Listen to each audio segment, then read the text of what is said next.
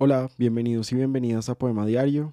Hoy les voy a leer un poema de Fray Luis de León, el poeta eh, español del siglo de, siglo de oro.